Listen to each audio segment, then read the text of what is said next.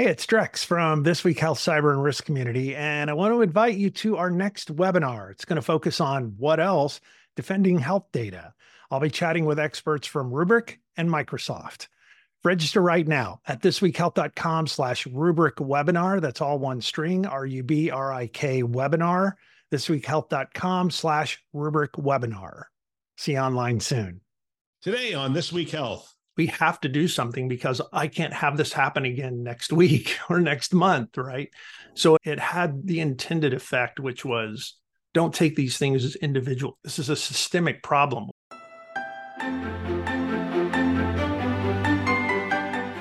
Welcome to Newsday, a This Week Health newsroom show. My name is Bill Russell. I'm a former CIO for a 16 hospital system and creator of This Week Health, a set of channels dedicated to keeping health IT staff current and engaged. For five years, we've been making podcasts that amplify great thinking to propel healthcare forward. Special thanks to our Newsday show partners, and we have a lot of them this year, which I am really excited about. Cedar Sinai Accelerator, ClearSense, CrowdStrike, Digital Scientists, Optimum Healthcare IT, Pure Storage, SureTest, Tausight, Lumeon, and VMware. We appreciate them investing in our mission to develop the next generation of health leaders. Now, on to the show. All right, it's Newsday, and today we are joined by Drex DeFord with CrowdStrike. You're really showcasing the CrowdStrike stuff now. You got the shirt on, you got the CRWD hat, there, hat and I'm sure the two things hanging on the back of your door probably have CrowdStrike logos on them as well. they probably do. So, it's one of those things that you get into a bit of a cycle, and then stuff kind of keeps coming, and so you feel obligated to wear it. Now, this is your home office. If, if you were to go to my office when I was CIO, I invariably always had like a full suit on For sure. my door because yeah. I on invariably it would happen. We had casual days in the office, and I'd go in, and somebody would call me up and say, "Hey, board member wants to meet with you for lunch," and I'd be like, "Yeah, I got to change into the bat suit and get out." Yeah, for me, I was a super clutch. I mean, and I still am. And so for me, it was always like a clean shirt and maybe a couple of extra ties and I always had a suit back there too. I mean, I pushed. I you, for folks who have known me for a long time, I've always kind of pushed the envelope on casual Friday. Can we start that on Monday? But there are times you have to be in a suit, and there's places you have to. You kind of have to at least get a sport coat on, and when you spill stuff on it, you need a backup. So yeah, backup. All right. Hey, we've got a lot of news stories. You and I need to talk more so that we don't try to catch up over the first five minutes of the show. I know. This is a good one for you. I save certain stories just for you to have these conversations. This one is in healthcare.digital, healthcare cybersecurity 2023 key M&A themes and future trends. Give you a little bit of this. So there have been 49 healthcare cybersecurity M&A deals this year as of June 18th, 2023. This number is up from 45 deals in 2022, the most active acquirers, and it talks about some of the active acquirers. The reason for healthcare cybersecurity M&A deals in 23 include, and they have these four reasons, to expand product or service offerings, to enter new markets, to achieve economies of scale, to reduce competition. It's interesting because I think those are the reasons people would publicly give. I think the other reason is economically, it's been a very challenging time and fundraising has been hard for some companies. Therefore, it's almost like a survival mechanism that has kicked in. And then you have key M&A themes, the rise of managed security service providers, the convergence of IT and OT security, the increasing focus of data privacy and security, the growing importance of AI, the need for integrated solutions, and then they have some future trends, increasing sophistication of cyber attacks, growing importance of cloud security, increasing regulation of healthcare security. Since I'm, you're not speaking on behalf of CrowdStrike, I just wanted that to be clear. But you know, CrowdStrike's one of the big players. I mean, you guys did a Super Bowl ad, Uh, I think, which puts you in that category of big players in this space. What are you seeing in the M and A area, specifically around cybersecurity? Yeah, we've done a fair amount of M and A since I've been here, and a lot of that is driven by customers who ask for particular capabilities that we may not have in our portfolio today. And as we see that demand continue to grow, we're always sort of looking, right? We have our own investment fund. We make investments in other cybersecurity companies that we think have cool ideas and do interesting things that may not be things that we do today because we want to help make the entire environment more secure. So we're always looking and we we have the opportunity and a lot of it is a cultural fit between the companies that you may be acquiring. You want to make sure that you have that it's not a night and day combination of two companies. Sometimes that can kind of blow up the whole thing. It just doesn't it doesn't work. You can do the acquisition but you can never get anything to fit together. And so the investment winds up being a lot more expensive than you thought it was going to be because of the cultural changes you have to go through. And then I think there's a whole spectrum of these things too, right? We have a spot in our portfolio where we know we need to grow into. And so we could either build it or we can acquire somebody. But on the other end of that, you were talking about the economic sort of downturn and the challenges there. It's, I think, still tough today to find a fire sale for a company that's primarily a cybersecurity company, but you know, even in those cases where you may be getting a deal, I think the challenge of putting two companies together and it's like healthcare provider M&A sometimes you don't totally understand or totally know what you're what you're buying. Due diligence process can get you so far but there's always things that can be surprising. So if it's an economic buy you definitely have to think through the due diligence well. So product fit client demand there aren't really fire sales, but when I'm talking to PE and venture capital, hmm. what they're looking for from their companies is different from what they used to look for. And so what they're looking for now is are you making progress in sales? Are you actually closing deals? What are the names? What are the badges that you're able to put on your website? And is that number growing? They're also really looking at the use of capital and it's are you progressing towards that break even profitability or even beyond? And so they are putting pressure on those companies to say look if you're not making this progress you're going to want to partner with somebody who has made this progress. So this is why crowdstrike is such a good partner because you're in a lot not only healthcare you're in a lot of company. And so mm-hmm. if somebody has a security product they could be acquired by crowdstrike and immediately gain access to a significant portfolio and client base which is which once you get to that scale there's a lot of there's a lot of benefit. I don't want to talk specifically about crowdstrike though. I'm, yeah, yeah. Let's talk about these m&a themes. The rise of M- mssps i would assume it, i'm one of the cios that went to this direction way way back because i just couldn't hire. I mean i just could not keep up right. with the demand. Is that still the case? Are we still seeing mostly this direction yeah, there's still, I'm trying to think, I've read something recently, but, you know, a massive gap in cybersecurity professionals with the skills that you need being available over the next several years between the demand and the availability of people who can come into those career fields. So there's always, it feels like forever now, there's going to be a gap. And so the challenge becomes, and it's really complicated, right? There are a lot of other factors that kind of play into this. I'm doing a, I'm doing a board briefing this morning for a, healthcare system, and we're talking about the human capital shortage challenges. We're talking about how that contributes to the inability to execute the fundamentals, right? So, patching and all of this stuff that healthcare cybersecurity teams have to do. There's just there's a gap. And then there's a whole bunch of projects that wind up being piled on that, right? Including things like M&A which introduces a whole new level of complexity. So that would kind of be the third one, which is technology and environmental complexity.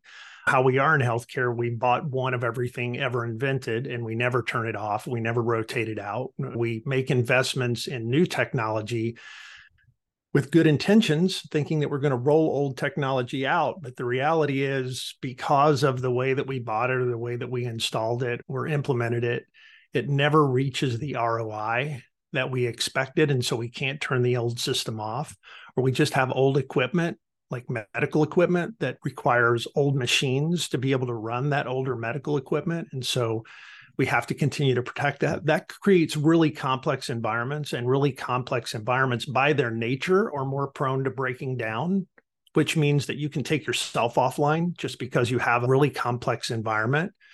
But if you can reduce the complexity and simplify and standardize, this is my lean production oh, guy oh, yeah. coming out. And it's I say this all the time, right? But if you can simplify, simplified environments are easier to secure. So you get kind of a double benefit of this if you can create a governance process that helps you drive through the let's turn off old stuff, let's modernize, let's do the things that we can do to try to standardize. You can create a better operating environment, which means it's easier to run, it's probably cheaper to run. The resource issue becomes less of a factor, perhaps, and then it's easier to secure. But if you don't have the people to secure it, then yes, definitely we're going yeah. to MSSPs. You see the, them going to. You know, it's it's interesting if I go back, I have the CIO from 2011, 2016, roughly. And a majority of our outages were self-inflicted Sure. It's so amazing how, and I thought yeah. this is great. I wonder if the stats still show that they're self-inflicted. We turned this on when we shouldn't have turned this on. We did this. We did that. Yeah, uh, we have poor change control. There's a lot of things that happen in those complex environments. I mean, when I first went, I won't say where, the first couple of days, like every time there was an outage for some system in our environment, I got an email. And so I would print, I just decided I'm going to print this email, one first page of this email, and I'm going to tape it up on the door, the main door where you first come into the office. I'm going to tape it up on the wall outside that door. And so every day I taped more and more pieces of paper. And literally by the time we were at the 15th of the month, when you opened that door, the whole wall just fluttered at you to let you know how bad things were, why we were out all the time. Right. And that created a couple of situations. One of them was just of the visual effect of the like, visuals. The every time you open people, the door, people don't realize like, how bad it is until you because you them. only get it a drip at a time. You don't get to see it all at once. So it created that visual effect of like, oh, how many more of these things is he going to tape up here? And then the other one is like the wall of shame effect of just like we have to do something because I can't have this happen again next week or next month, right? So it, it had a it had the intended effect, which was don't take these things as individual. This is a systemic problem we apparently have that we're going to take ourselves down all the time. Yep. I, uh, we've got to we got to figure it out. See, direction. You're a lot smarter than me, and lean really kicks in. I put a TV as they were getting off the elevator and that and we expose those metrics and so you can see them. It's almost like the signs on the shop room floor that says this many days since since the last accident. Since the last accident. And people would say like that's not i don't think that's having any impact. It's sort of demoralizing to see how many events we have. I'm like it won't be once we correct these problems. And sure enough then it got to the point where we were green for months and months at a time and people were like oh i get it now. It's like what we were doing before was not the norm. Like the every day there was a red event is and we've talked about this before but i always had this thing that i did talk to my teams about that was less superman more clark kent right? Good old reliable clark kent shows up to work every day does his job does standard work makes everything work and never has like a fire that he has to jump into and yeah. sort of save the day so less Superman time, more Clark Kent time. And if you can get more and more Clark Kent time, it turns out all that extra capacity can be used for all these other things that you have to do, but you have to figure out how to turn it around. And that's the hard part for a lot of places. Yeah. My analogy on that was less Superman, more NASA, right? So it's a little different analogy. And we had a lot of superheroes in IT. I solved the whatever. Sure. Uh, People thrive on that and what I wanted was NASA. It's I wanted a team of people working cohesively together to solve problems so that when somebody was I remember when we lost our our lead engineer to Amazon. They took my lead engineer and everyone was like, "Oh, this place is going to shut down once he leaves." I'm like, "It's not going to First of all, it's not going to shut down or that person is really not as good as you think that person is. But second of all, we're going to replace that person with all of us. Like with 20 of us, not just that one person. It's like, well, he knew things that we didn't know. It's like, well, let's identify what he knew that we don't know, put that into our knowledge base. And if he had skills that we don't have, let's get contractors lined up. We'll get back to our show in just a minute. Ever wonder how technology can reshape the patient experience? Join us for our next live webinar, The Patient Experience, a Technology Perspective, on July 6th at 1 p.m. Eastern Time. We're bringing together expert speakers to dive into the intersection of technology and healthcare. We're going to explore topics on digital health tools and the impact of AI, blockchain, and other things around this. Whether you're a CIO or part of a healthcare IT team, we think you will gain practical insights from this discussion. Don't miss out on this conversation. Register today at thisweekhealth.com. We hope to see you there. Now, back to our show. I want to ask you about AI. Okay. So uh, one of the points they make is the growing importance of artificial intelligence. AI is increasingly being used in healthcare cybersecurity to automate tasks, detect threats, and respond to incidents. The third one is interesting to me. I'm curious, where are you seeing AI make inroads in healthcare cybersecurity? Yeah, I mean, this is, and I don't really want to do a CrowdStrike commercial, but this is part of the reason that I'm at CrowdStrike, right? CrowdStrike has been an machine learning AI company for 10 years. And so over 10 years, we've gathered hundreds of millions of data points into one of the world's largest graph databases.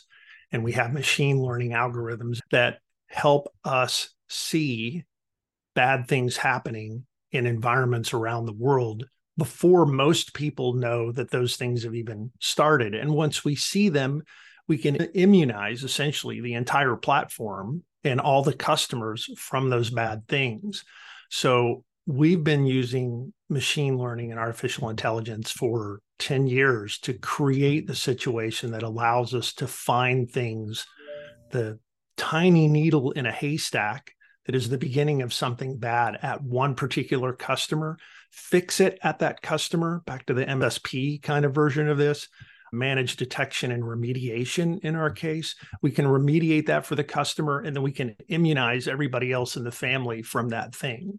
And so it's definitely in use. I think there are a lot of cybersecurity companies who are trying to do that kind of thing, but they don't have the kind of massive 10 year plus experience that we built out at CrowdStrike. I mean, reality is CrowdStrike is a big data analytics company, one of the leading machine learning, artificial intelligence companies in the world. We just happen to focus on cybersecurity.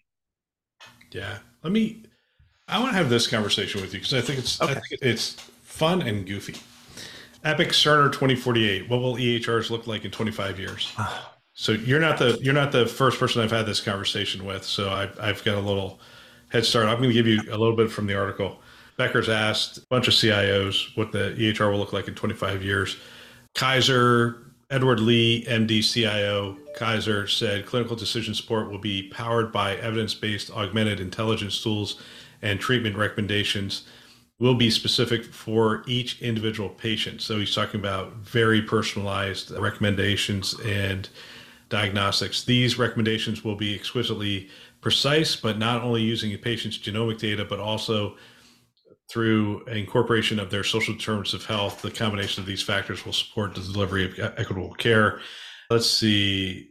Zafar Chaudry, Seattle Children's says artificial intelligence and machine learning with advanced data analytics will become standard practice as providers continue to share data and work together on maximizing digital tools. CIOs predict interoperability challenges that have traditionally been the bane of EHRs and healthcare industry will fade away. Let's see. Wow. Yeah, bunch bunch of friends. Zafar also believes that AI could be used to enhance patient privacy and that regulatory frameworks and standards. You get the idea. There, there was sort of this conversation. What will EHRs look like in 25 years? I, this is a fool's errand, by the way. What will technology look like in 25 years? That's a long ways away. It is. 25 years ago, the iPhone didn't exist. 25 years ago, we were talking about Y2K. I'm trying to think what else. I'm sure my laptop weighed like 15 pounds. For sure, it was a suitcase. Yeah. Yeah. So, I mean, we're talking 25 years from now, the EHR, let's just say 20, 2048, 2048, 2050. What does the system of record managing a managing care look like in healthcare? What, what are hmm. your thoughts? I mean, it's just it's so far in the future. It's really hard to predict that far out. I think there's a thing that, and I think just conceptually, I would say, there's a thing that was worked on for a while that kind of got up and running at a couple of different places and then sort of fell by the wayside and may maybe possibly is starting with the idea of blockchain and other things could possibly make a comeback and that's the idea of a personal health record and I have control of my data in a personal health record, and that data gets fed from all the places that I've seen so that I am actually the system of record. And I can then contribute all or part of that record to lots of other AI things that are going on or preach it, preach it. that are Keep going, going, on. Right.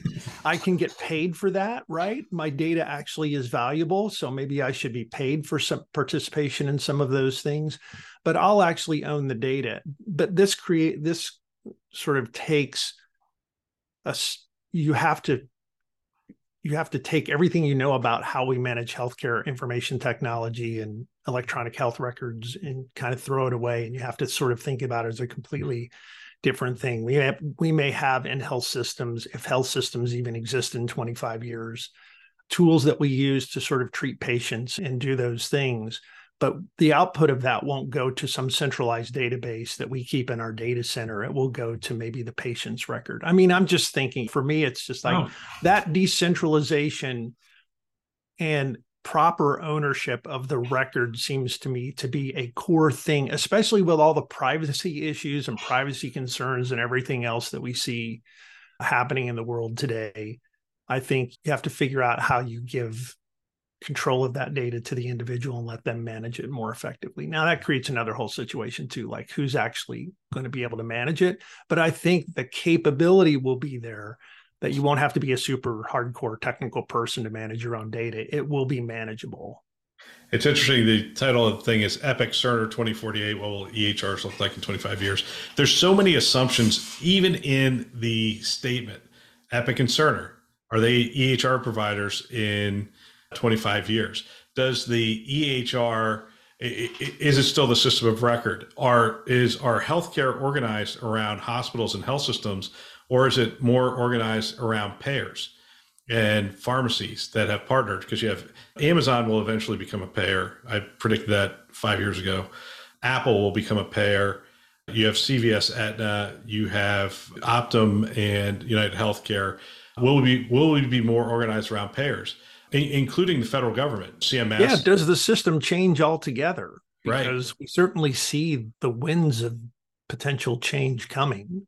And then the question becomes if we're automating all sorts of things in cybersecurity with AI, in 25 years, for sure, we're going to have all sorts of new methods and approaches to meeting people where they are with in terms of their needs. And so I had this conversation with Taylor Davis around 50% of all primary care being provided by silicon based workforce hmm. in the and he's saying like five years like, I mean, there's that other problem of like there aren't enough healthcare providers. So go back to this PHR idea, personal health record idea. You have all your medical data, but imagine also that one of the things you have are lots of other systems that feed data to that personal health record that are social determinants of health kind of systems. Like there's work going on in my neighborhood and they're building a building and it's creating dust, and the dust is going to affect me because I have emphysema. And so my medical my ai medical assistant is telling me hey before you leave the house today make sure you put on a mask or make sure that you have the air filter turned on in the house or it just turns the air filter on in your house automatically and leaves a mask for you by the front door there's all these I mean, it's 25 years. It's kind of 25 years. I can't even imagine what it might really look like. How far will robotics have come in that time frame? How many fewer accidents are we going to have on the road if there is 25 years autonomous driving? If we're not doing autonomous driving in 25 years, I will be the most disappointed person on this planet. I, I, I, just well, I'm still looking for my Jetsons car, so yeah. we don't have flying cars yet. I'm disappointed about that, and I have been for years. So. autonomous flying cars. That's whew, a little scary. The but yeah, I think healthcare will look dramatically different in 25 years. And this is why I think it's so important to have the right leadership at health systems because you have that age old thing where, you know, if UP and the Santa Fe had realized they were in the transportation business, we'd be flying UP Airlines and the Santa Fe Airlines, but instead they saw themselves in the railroad business, and we had new airlines sort of pop up. That's the age old thing they talk about in business school. And I think healthcare is in that same boat right now. I think they like, we do these things. It's like you do those things today, but what business are you really in? And the business you're really in that I want from you is health. Yeah. And yeah. if you're not going to get into the health space, everybody else is going to get there. And you're like, well, nobody's willing to pay for it yet because insurance doesn't pay for it. Well, become an insurer because insurers are willing to pay for it for the people they cover because they know it keeps them out of the hospital. And if it keeps them out of the hospital, they make more money. Money, right. There's a great book by a guy named Jay Samit. It's called Disrupt You. And it really goes through a lot of these same kind of examples of companies who got comfortable doing what they're doing and didn't disrupt themselves. And then there's the Uber example, there's a SpaceX example, there's tons of examples of like companies who came in and just decided we're going to do this a different way. And the old guys sort of fell by the wayside. But the book is also about individual disruption and reinventing yourself and not being comfortable with where you are personally so that you continue to grow and change and expand and become a new and different kind of person over time. It's a great book. And that's a great segue to our next conversation, which is going to happen off the air, which is you and I are going to talk about. You're going to give me five minutes to talk about my business and how we can disrupt what we're currently doing today. Unfortunately, we're going to turn off the recorder now, so nobody's going to get to hear this. But Drex, I want to thank you for uh, coming on the show again. Oh, thank you. It's always a good time. We always have a great conversation, and I look forward to the next one. Absolutely. And that is the news. If I were a CIO today, I think what I would do is I'd have every team member listening to a show just like this one and trying to have conversations with them after the show about what they've learned and what we can apply to our health system.